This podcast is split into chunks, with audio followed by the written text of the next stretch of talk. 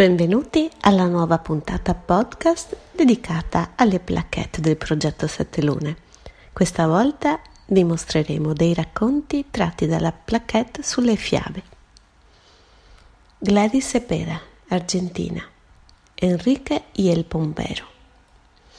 Enrique era un nene que vivía en el campo con su mamá, su papá y sus hermanitos, en una casita toda blanca llena de flores. Él era muy travieso, se escapaba de la escuela para ir a nadar o jugar con sus amigos. Su mamá lo retaba para que se portara bien e hiciera caso que, si no, se iba a encontrar con el pomberito, es un duende bueno, pero un poco gruñón, que se iba a llevar una sorpresa ya que no le gustaban los niños tan desobedientes que molestan a los pájaros o no duermen la siesta. Él no creía esa historia y siempre se reía, pero una vez a la tardecita, mientras se estaba subiendo a un árbol para agarrar un nido, se sintió un silbido fuerte que lo tiró al piso. Se levantó todo dolorido y ahí lo vio sentado en una de las ramas. Era el pombero, con su sombrero grande, mucho pelo, chiquito, con cara enojada y sus ojos rojos. Enrique al verlo se asustó, tanto que comenzó a correr hasta llegar a su casa. Su mamá lo vio y le preguntó ¿Qué pasó, hijo? Pero él no quiso hablar y se metió en la cama tapándose hasta la cabeza, temblando. Su mamá sintió un golpe en la puerta y ahí espiando por la ventana lo vio al duende, que desapareció. Su mamá le dijo ¿Viste, Enrique? ¿Qué te dije? Pero él ya no contestó, porque se quedó dormido. Después de esto ya se portó bien y ya nunca lo vio al duende. Enrico e il pomberito. Enrico era un bambino che viveva in campagna con sua madre, suo padre e i suoi fratellini, in una casetta tutta bianca piena di fiori. Era molto discolo, scappava da scuola per andare a nuotare o a giocare con i suoi amici.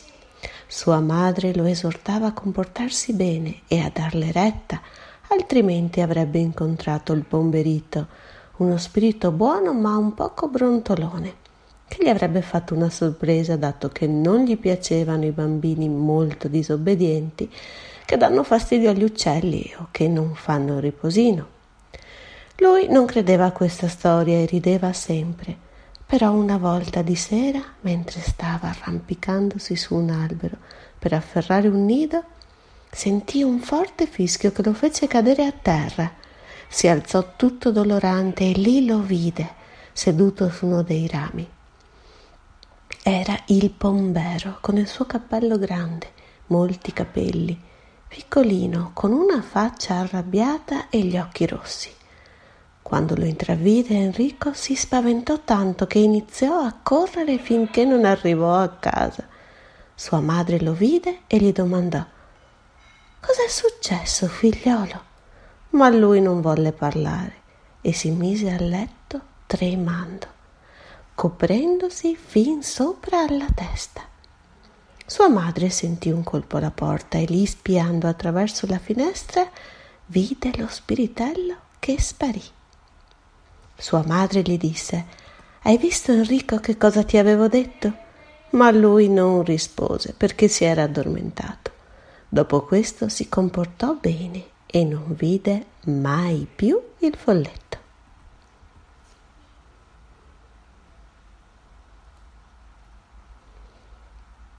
Armando Córdoba Olivieri, Venezuela. Acecho felino.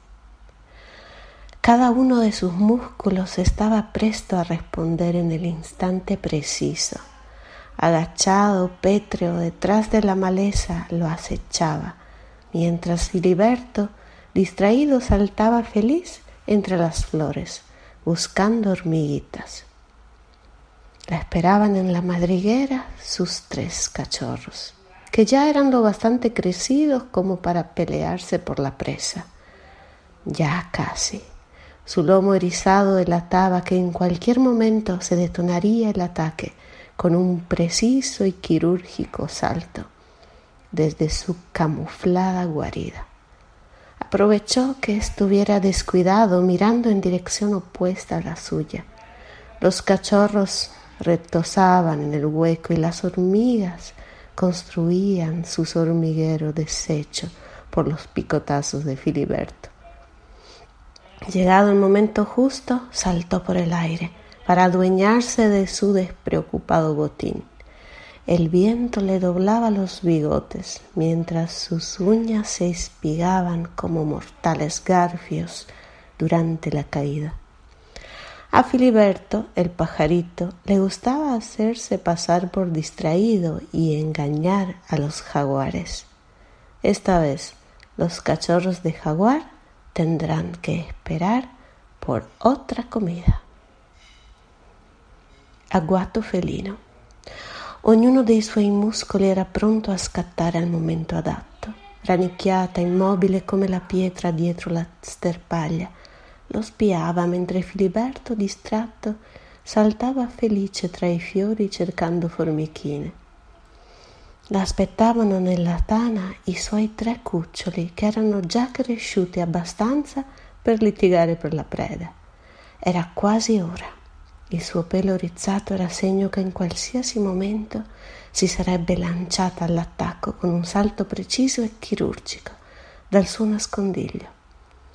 Approfittò della sua disattenzione mentre guardava in direzione opposta alla sua. I cuccioli saltellavano nella tana e le formiche ricostruivano il formicaio distrutto dalle beccate di Filiberto. Arrivato il momento giusto, saltò in aria per impossessarsi del suo ignaro bottino. Il vento le piegava i baffi, mentre le unghie scattavano come uncini mortali durante la caduta. A Filiberto l'uccellino piaceva farsi credere distratto per ingannare i giaguari. Questa volta i cuccioli di giaguaro dovranno aspettare un'altra occasione per mangiare. Ana Lobato del Castillo, Cuba. Si lo hubieras visto, abue. Cuando Miguelito salió de la escuela se sintió muy feliz. Parecía un perrito dando brincos. Su mamá lo llevaría a la casa de su abuelita, doña Irene, una señora corpulenta pero tan hermosa como un pájaro de colores. Ella vivía en el campo, en una sierra verde cercana a un río repleto de peces. Un apapacho largo fue regalo de Miguel a su abuela. El niño estaba loco por bañarse en el río, así que le pidió permiso a su mamá y ella dijo, estoy cansada, iremos mañana.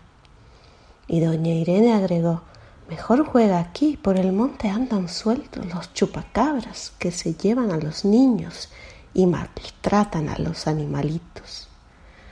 Siempre la curiosidad puede más que el miedo. Miguelito caminó mucho y se alejó bastante de la casa. Oscurecía cuando se dio cuenta que estaba perdido. Un ruido lo asustó y se le apareció entre los árboles un raro animal de pelaje gris con espinas sobre el lomo, dientes afilados y ojos violetas. ¿Será un chupacabras? se preguntó. Mas la bestia estaba quieta y mansa, con una mirada parecida a la de su perro Toby. Entonces se llenó de valentía y le acarició el lomo. El animal satisfecho se echó sobre sus pies. La voz de su abuelita que lo llamaba se dejó de escuchar. El chupacabra se levantó de un salto y huyó. Cuando la mamá grande llegó junto al nieto, lo abrazó fuerte y le dijo, Qué bueno que estás bien. ¿Viste al chupacabras? El muchacho sonriendo respondió, Sí, pero era un chupacabras bueno y era tan tierno, lo hubiera visto Saue. Se lo avessi visto, nonna. Quando Miguelito uscì dalla scuola si sentì molto felice, sembrava un cagnolino che saltava. la sua mamma lo avrebbe portato a casa della sua nonna, donna Irene, una signora corpulenta ma tanto bella quanto un pappagallo colorato. Lei viveva in campagna, in una sierra verde vicino a un fiume pieno di pesci. Un lungo abbraccio fu un regalo di Miguel per la sua nonna. Il ragazzino non vedeva l'ora di fare il bagno nel fiume. Così chiese il permesso a sua mamma e lei disse sono stanca, andremo domani. E donna Irene aggiunse: Meglio giocare qui, sui monti si aggirano i ciupacabras, che rapiscono i bambini e maltrattano gli animaletti. La curiosità è sempre più forte della paura. Miguelito camminò parecchio e si allontanò molto dalla casa. Faceva scuro quando si accorse che si era perso. Un rumore lo spaventò e gli apparve tra gli alberi uno strano animale dal pelo grigio, con spine sulla groppa, denti affilati e occhi viola. Sarà un ciupacabras? si domandò. Tuttavia, la bestia stava tranquilla e mansueta, con uno sguardo che sembrava quello del suo cane Toby. Allora prese coraggio e le accarezzò la schiena, e l'animale soddisfatto si accucciò ai suoi piedi smise di sentire in lontananza la voce di sua nonna che lo chiamava. Il ciupacabra si alzò di scatto e fuggì. Quando la nonna raggiunse il nipote, lo abbracciò forte e gli disse Meno male che stai bene. Hai visto il ciupacabras? Il ragazzino sorridendo rispose Sì, ma era un ciupacabras buono ed era così tenero. Se tu lo avessi visto, nonna. Yesenia Escobar Espitia, Colombia. Olga y el árbol de la cañandonga. Olga ama la cañandonga porque es dulce como malteada de chocolate. Pero hay un gran problema con la cañandonga, su horrible olor a zapato apestoso. Así que a Olga se le ocurre inventar una fórmula mágica para quitarle ese mal olor y que todos quieran comerla. Se encerró en su laboratorio por horas hasta que, eureka, una idea genial vino a su cabeza. Se le ocurrió que si combinaba la cañandonga y la menta, crearía un árbol con la fruta más deliciosa del mundo. Tiempo después, el injerto estaba listo. Solo faltaba que retoñara la planta y bingo, por varios días Olga cuidó su experimento, asegurándose que nada le faltara a su plantita. Pero a pesar de sus esfuerzos, nada pasaba. Su planta no crecía ni cambiaba. Una semana después, Olga se despertó emocionada y fue corriendo a ver su plantita. La imaginaba grande y lista para convertirse en el primer árbol de cañandonga con olor a menta pero al llegar al laboratorio se encontró con una triste sorpresa. Su plantita había muerto y hasta allí llegaban los sueños de su árbol de cañandonga. Se sintió tan triste que lloró, lloró y lloró. Su abuelito al verla llorar corrió a consolarla. Ay, mi nieta querida, no llores por esas tontadas. Si la cañandonga tiene ese rico sabor tan dulce, gracias a que tiene mucho hierro. Por eso también su olor. Así que no trates de cambiarla y disfrútala tal cual es. Olga besó a su abuelo y entendió que debemos amar la naturaleza y sus frutas sin ninguna pretensión. Olga e l'albero di cagnandonga. Olga ama la cagnandonga perché è dolce come malto di cioccolato. Ma c'è un grande problema con la cagnandonga, il suo terribile odore di scarpa puzzolente.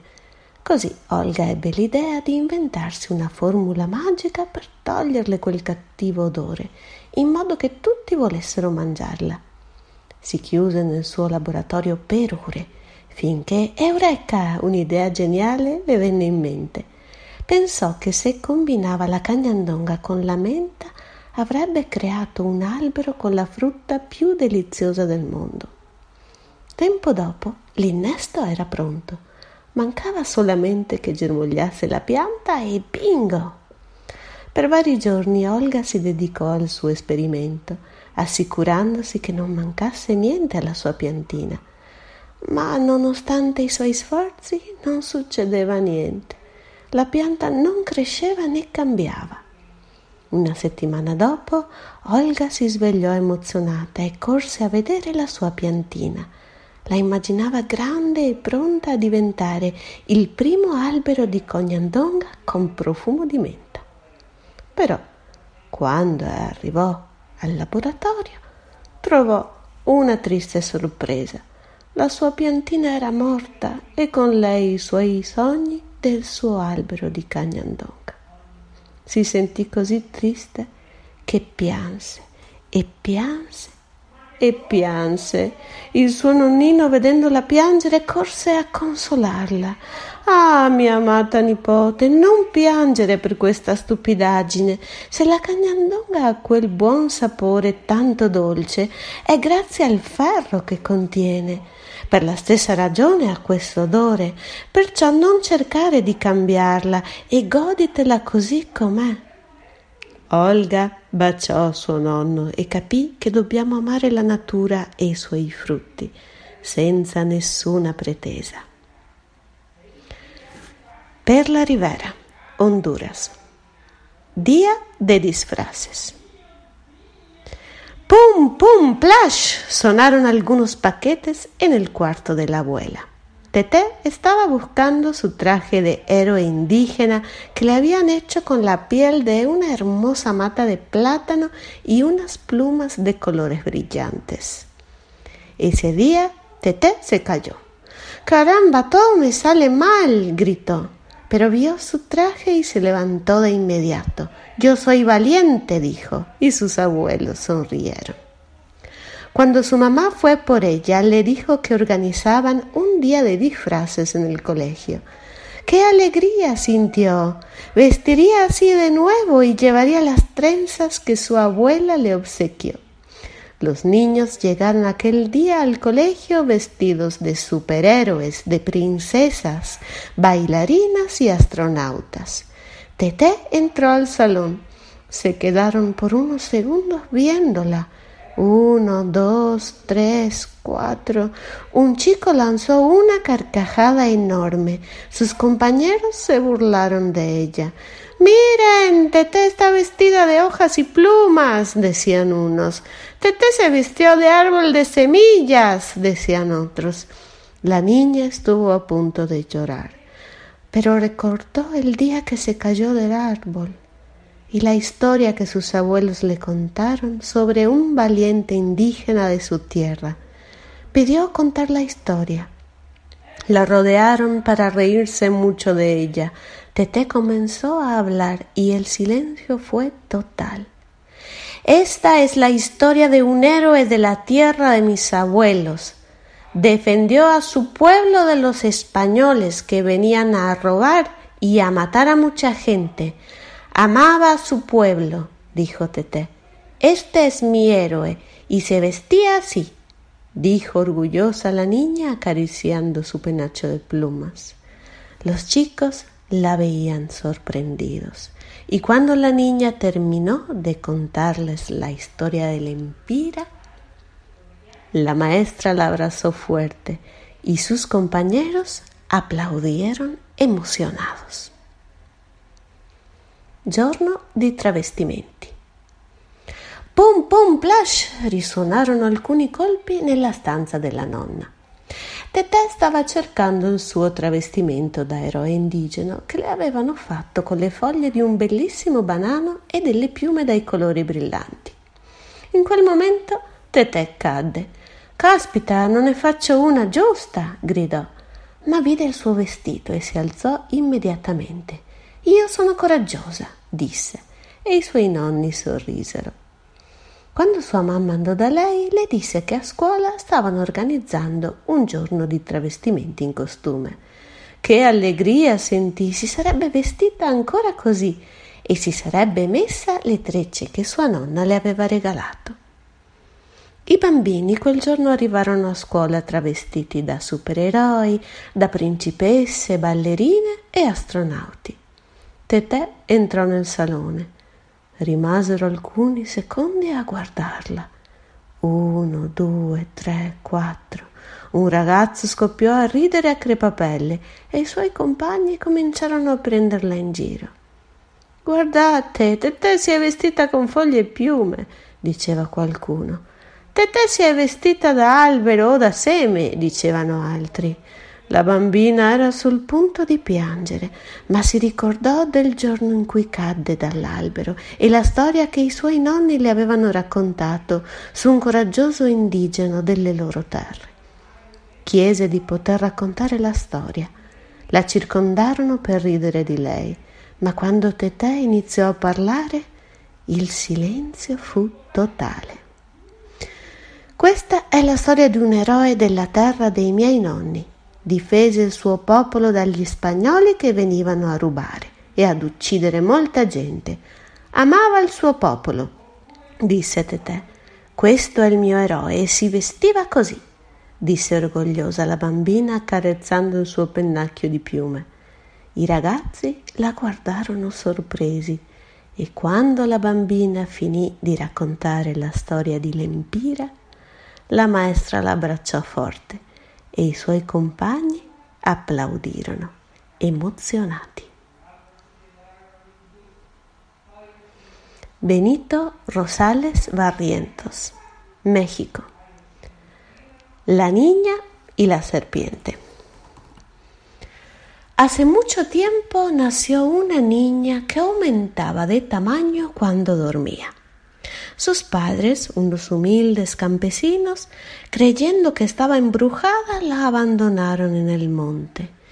Una víbora que pasó por ahí se apiadó de ella y se propuso enseñarle a soñar despierta para liberarla de su maldición.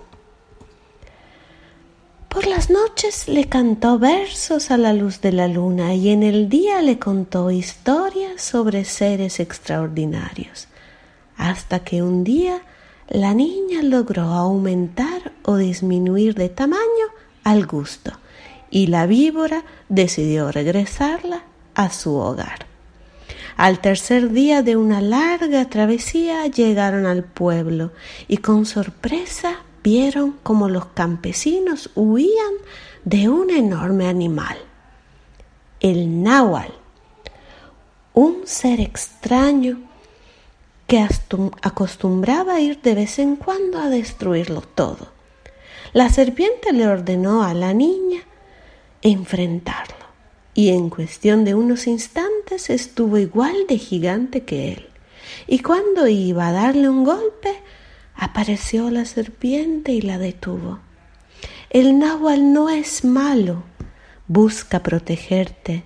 No te había encontrado y por eso se molestaba, dijo la serpiente. De entre la muchedumbre aparecieron los padres de la pequeña, quienes habían comprendido el mal que habían hecho y le ofrecieron disculpas. Cuentan que la serpiente escribió esta historia en un nopal de piedra, esperando que no se repitiera. La bambina e il serpente. Molto tempo fa nacque una bambina che aumentava di dimensioni quando dormiva. I suoi genitori, degli umili contadini, credendo che fosse oggetto di un maleficio, la abbandonarono sui monti una vipera che passò di là si impietosì di lei e si propose di insegnarle a sognare ad occhi aperti per liberarla della sua maledizione. Di notte le cantava versi alla luce della luna e di giorno le raccontava storie su esseri straordinari, finché un giorno la bambina riuscì ad aumentare o diminuire di dimensione a suo piacimento e la vipera decise di farla tornare dalla sua famiglia. Il terzo giorno di un lungo viaggio arrivarono al paesino e, con sorpresa, videro i contadini scappare da un animale enorme, il Nawal, un essere strano che era solito venire ogni tanto a distruggere tutto. Il serpente ordinò alla bambina di affrontarlo e in un istante divenne grande come lui e quando stava per dargli un colpo apparve il serpente e la fermò. Il Nawal non è cattivo, cerca di proteggerti. Non ti aveva più trovato e per questo era preoccupato, disse il serpente. Tra la moltitudine dei presenti apparvero i genitori della piccola, che avevano compreso il male che avevano fatto e le offrirono le loro scuse. Dicono che il serpente scrisse questa storia su un cactus di pietra, sperando che non si dovesse ripetere mai più. Mauricio Vallejo Márquez, El Salvador. El colibrí. Julio estaba triste. Su abuelito acaba de partir. La casa es más gris que de costumbre. Con su abuelito jugaba, se quedaba las tardes con él. Al salir de la escuela su mamá lo dejaba en su casa para hacer tareas. Hacía, no siempre, su abuelito era su amigo. Con él buscaba duendes por el jardín. La mamá ordenaba el cuarto del abuelito doblaba las sábanas, esas con las que ellos hicieron una tienda de campaña en el jardín y jugaron al campamento. Abuelito, ¿qué es ese pájaro? El anciano entrecerró sus ojos para ver mejor y sonrió. Es un colibrí. Un colibrí. ¿Por qué no se le ven las alas? Parece que flota, es un pájaro mágico. Es un náhuatl. Mágico. Sí, mi tatarabuelo dijo que su abuelo lo visitaba como un colibrí. Los dos sonrieron. Julio salió al jardín. Caminaba despacio como los pasos de su abuelito. Se detuvo donde montaron el campamento y vio descender un pequeño colibrí azul que se posó en una de las ramas. Abuelito, abuelito, no salía de su asombro. El pájaro no se inmutó, se quedó en el lugar observando al niño y como si jugaran a verse a los ojos, se quedó quieto. En ese momento lo llamó su mamá y el colibrí alzó el vuelo. Vamos, hijo, se nos hace tarde. Julio sonríe, avanza de la mano de su madre, volviendo por momentos su mirada para ver si el colibrí aún está allí. Il colibrì. Giulio era triste, il suo nonnino se n'era andato, la casa era più grigia del solito. Col suo nonnino giocava, rimaneva i pomeriggi con lui. Dopo la scuola la mamma lo lasciava a casa sua a fare i compiti. Li faceva? Non sempre. Suo nonno era suo amico. Insieme cercavano gli spiritelli in giardino. La mamma riordinava la stanza del nonno, piegava le lenzuola, quelle con cui loro avevano fatto una tenda da campeggio in giardino, giocando a fare i campeggiatori. Nonnino, che uccello è? L'anziano socchiuse gli occhi per vedere meglio e sorrise. È un colibrì. Un colibrì? Perché non si vedono le ali? Sembra che galleggi. È un uccello magico, è un nawal. Magico? Sì, il mio trisnonno mi disse che suo nonno lo andava a trovare sotto forma di un colibrì. I due sorrisero. Julio esce in giardino, cammina piano come i passi del suo nonnino, si ferma dove avevano montato l'accampamento e lì vede scendere un piccolo colibrì azzurro che si posa su un ramo. Nonnino, nonnino! Non sta in sé dallo stupore L'uccello non si muove, rimane lì ad osservare il bambino e come se giocassero a guardarsi negli occhi, rimane fermo. In quel momento lo chiama sua mamma e il colibrì spicca al volo. Andiamo figliolo, si fa tardi. Giulio sorride, cammina mano nella mano con la mamma, girando per un attimo lo sguardo per vedere se il colibrì è ancora lì. E questo era l'ultimo dei nostri racconti che ci sono stati offerti in traduzione di Anna Zampieri, Elena Cassani e Claudio Barattella. La musica in questo podcast è di Carlo Sparada e se scaricate la plaquette per vedere eh, oltre ai testi anche le immagini troverete le illustrazioni dell'artista messicana Claudia Medina. Alla prossima da Silvia Favaretto e il progetto Sette Lune.